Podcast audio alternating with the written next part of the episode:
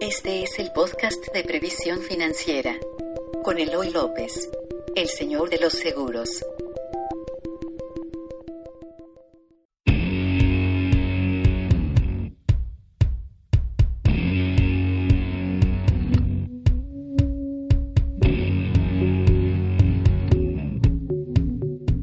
Hola amigos, bienvenidos a esta nueva cápsula de Vitalis Podcast. Son cápsulas de 10 minutos que hacemos para ti que vas manejando, corriendo o haciendo ejercicio. Y de nuevo me acompaña mi amigo y productor de este podcast, Armando Ruiz. Hola Eloy, gracias por invitarme otra vez.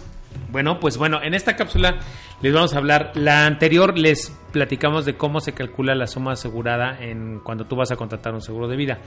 Les comentaba que hay varios ejemplos. Hoy les voy a hablar de uno, de uno que, me, que se me quedó ahí en el tintero, del ejemplo que puso Armando Ruiz. De, eh, pusiste el ejemplo de un empresario de 40 años que genera 60 mil pesos mensuales y que, que necesitaba 30 mil para su familia, ¿no? Este, yo le decía a Armando que, bueno, eh, rápidamente te digo, esta persona que es empresario, calculamos cuánto necesitaría él de seguro de vida para su familia, que eran cuánto?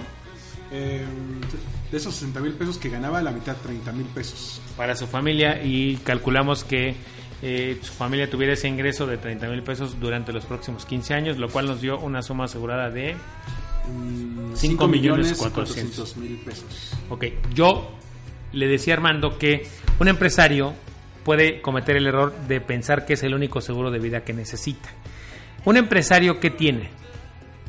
¿Por qué se llama empresario? Porque tiene una empresa. Exacto. Entonces, al ser empresario y tener una empresa, también debes blindar a tu empresa. Porque la empresa también termina siendo una fuente de ingresos de tu familia. Y no solamente eso, termina siendo una fuente de ingresos para, para, para muchas personas, muchas familias, empleados, Sí, este, Eh, para, para proveedores. proveedores, ¿no? Aquí, por ejemplo, esta nuestra empresa, pues bueno, somos yo creo que ya casi 10 personas de las que dependemos de ella, ¿no? uy, hace 5 o 6 años Éramos Menos de la mitad. Menos de la mitad. Y la empezamos mi mujer y yo, solitos con una caja de cartón, literalmente. Y este, bueno, somos dos. eh, éramos dos, ya somos ahora 10 y vamos a seguir creciendo. Bueno, el tema es que si a mí me pasara algo, ¿qué va a ocurrir con la empresa? Imagínate. Además de que mi familia dejaría de tener, eh, pues, eh, tendría una pérdida. Lo importante es que yo como empresario sepa que eh, mi valor económico es distinto. A ver, me voy a explicar. Es distinto el valor económico de un empleado que el de un empresario. ¿Cuál es el valor económico o el que yo le llamo valor económico de vida? ¿Cuál es el- la cantidad de dinero que tú hoy generas? Tanto para tus eh, familia directa como para otras personas u otras entidades. En este caso tu empresa. ¿Y por qué es importante que pienses en tu empresa? Porque la empresa también, te digo, repito, puede ser una fuente de ingresos para tu familia. No sé si me voy explicando. Sí, eh, y es más, em- eh, lo ideal de una empresa, y aunque es- ah, y lo hemos visto tanto con empresas grandes como, como medianas, es que pueda llegar a ser tan, eh, tan, tan sólida que sobreviva incluso a la pérdida de su fundador. Exacto, pero no solo el, el que el fundador se preocupe de que su empresa siga viviendo, también está garantizando al mismo tiempo, una, de una trascendencia, también está garantizando que su familia reciba los beneficios de, del que sigue generando la empresa. Sí. ¿no? Entonces, ¿por qué es importante que tú como empresario sepas que tu valor económico es distinto al de un empleado normal? Porque tú generas 60 mil pesos de ingresos nada más para ti, pero tu empresa, no importa a qué te dediques, eh, va a requerir que tú te asegures por eh, lo que generas para la empresa y eso a veces es difícil de calcular porque tiene que ver con tus relaciones comerciales, con la cantidad de clientes que recibes, con todo lo que tú generas como activo para la empresa. Tengo una duda, aquí tiene que ver con eh, asegurarlo de manera que se pueda continuar la operación sin mayor sobresalto o cómo es? Sí, hay, hay varias formas. Un empresario, eh, como empresarios regularmente estás enfocado en que tu empresa crezca, crezca y crezca y pocas veces eh, te sientas a pensar qué pasaría si a mí me pasara algo, qué pasaría con mi empresa. Eh, la gran mayoría de empresarios, empresarios de, veras, no les gustaría que su empresa muriera junto con ellos. ¿Me voy explicando?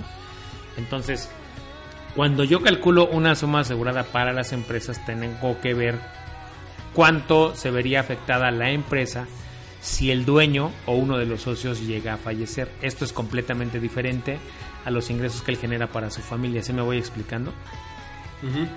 ¿O te confundí? No, no, ya, ya lo tengo un poco más. Más claro. Vamos a suponer que tú eh, tienes una empresa de la cual tu trabajo generas un millón de pesos anuales para tu empresa. Tú, solito, con tus relaciones comerciales, con tus clientes que traes. Si tú llegaras a fallecer, nada más por eso tu empresa perdería un millón de pesos mensuales, ¿no? Entonces tú tienes que dejar recursos suficientes para que tu empresa sustituya ese millón de pesos anuales durante los próximos cinco años al menos. ¿Para qué? Para que la empresa sobreviva y el socio que quede pueda, si es que tiene socios, o si no tuviera socios, para que la empresa, con la estructura que tiene, sobreviva los siguientes cinco años y se reestructure y siga viva. Sí, que pueda eh, enfrentar esta, esta transición.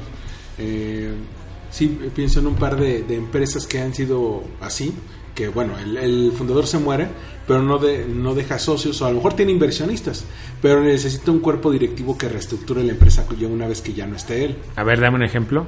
Eh, bueno, a ver, empresas grandes, la misma Apple, por ejemplo.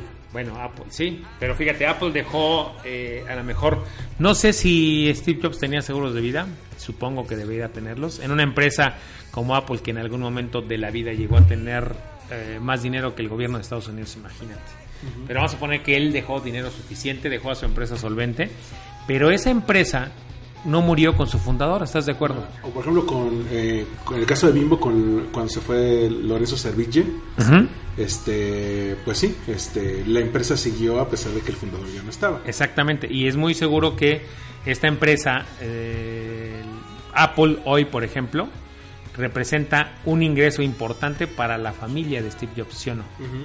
Y de hecho, las acciones de la familia de Steve Jobs convirtieron a su esposa, a Laura, en una de las mujeres más ricas del mundo, ¿no?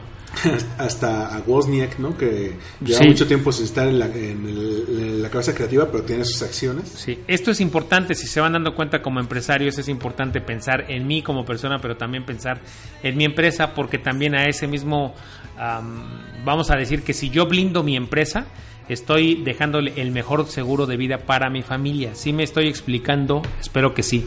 Este, sí, eh, y de hecho tiene, eh, eso es muy común, por ejemplo, en empresas familiares, que suelen ser empresas pequeñas o medianas. Te tengo un dato ahorita. Uh -huh.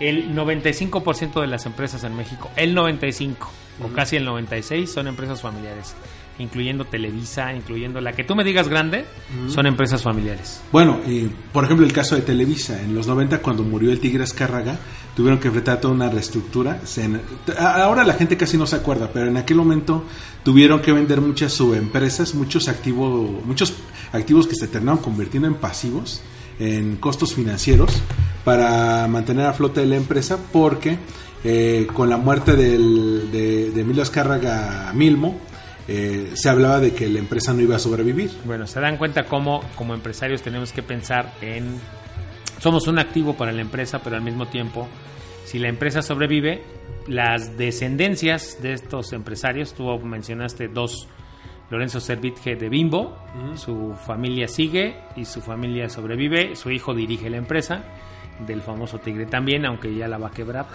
Pero bueno, ese es otro tema. Hoy quería decirles que, eh, de nuevo, no hay una fórmula mágica que funcione para todos. Si tú eres empresario, tienes una situación distinta a un empleado para calcular un seguro de vida, ¿no? Sí.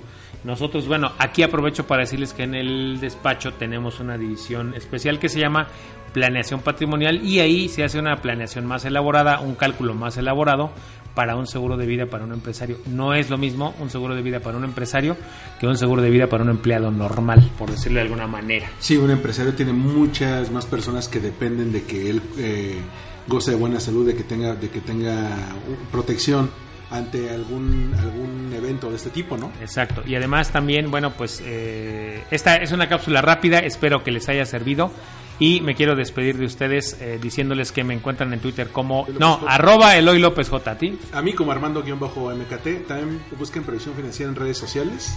En, en Facebook, Twitter, YouTube y eh, la página previsiónfinanciera.com. Ok, y a mí en Facebook me encuentra como Eloy López. Todos estos elementos los vamos dejando ahí para que ustedes vayan teniendo una mejor comprensión de los seguros de vida. Cuídense mucho, esta fue palabra del Señor. Pueden ir en paz. Bye. Gracias por escuchar el podcast de Previsión Financiera con Eloy López, el señor de los seguros. Síguenos en iTunes, iVoox, redes sociales o en previsiónfinanciera.com.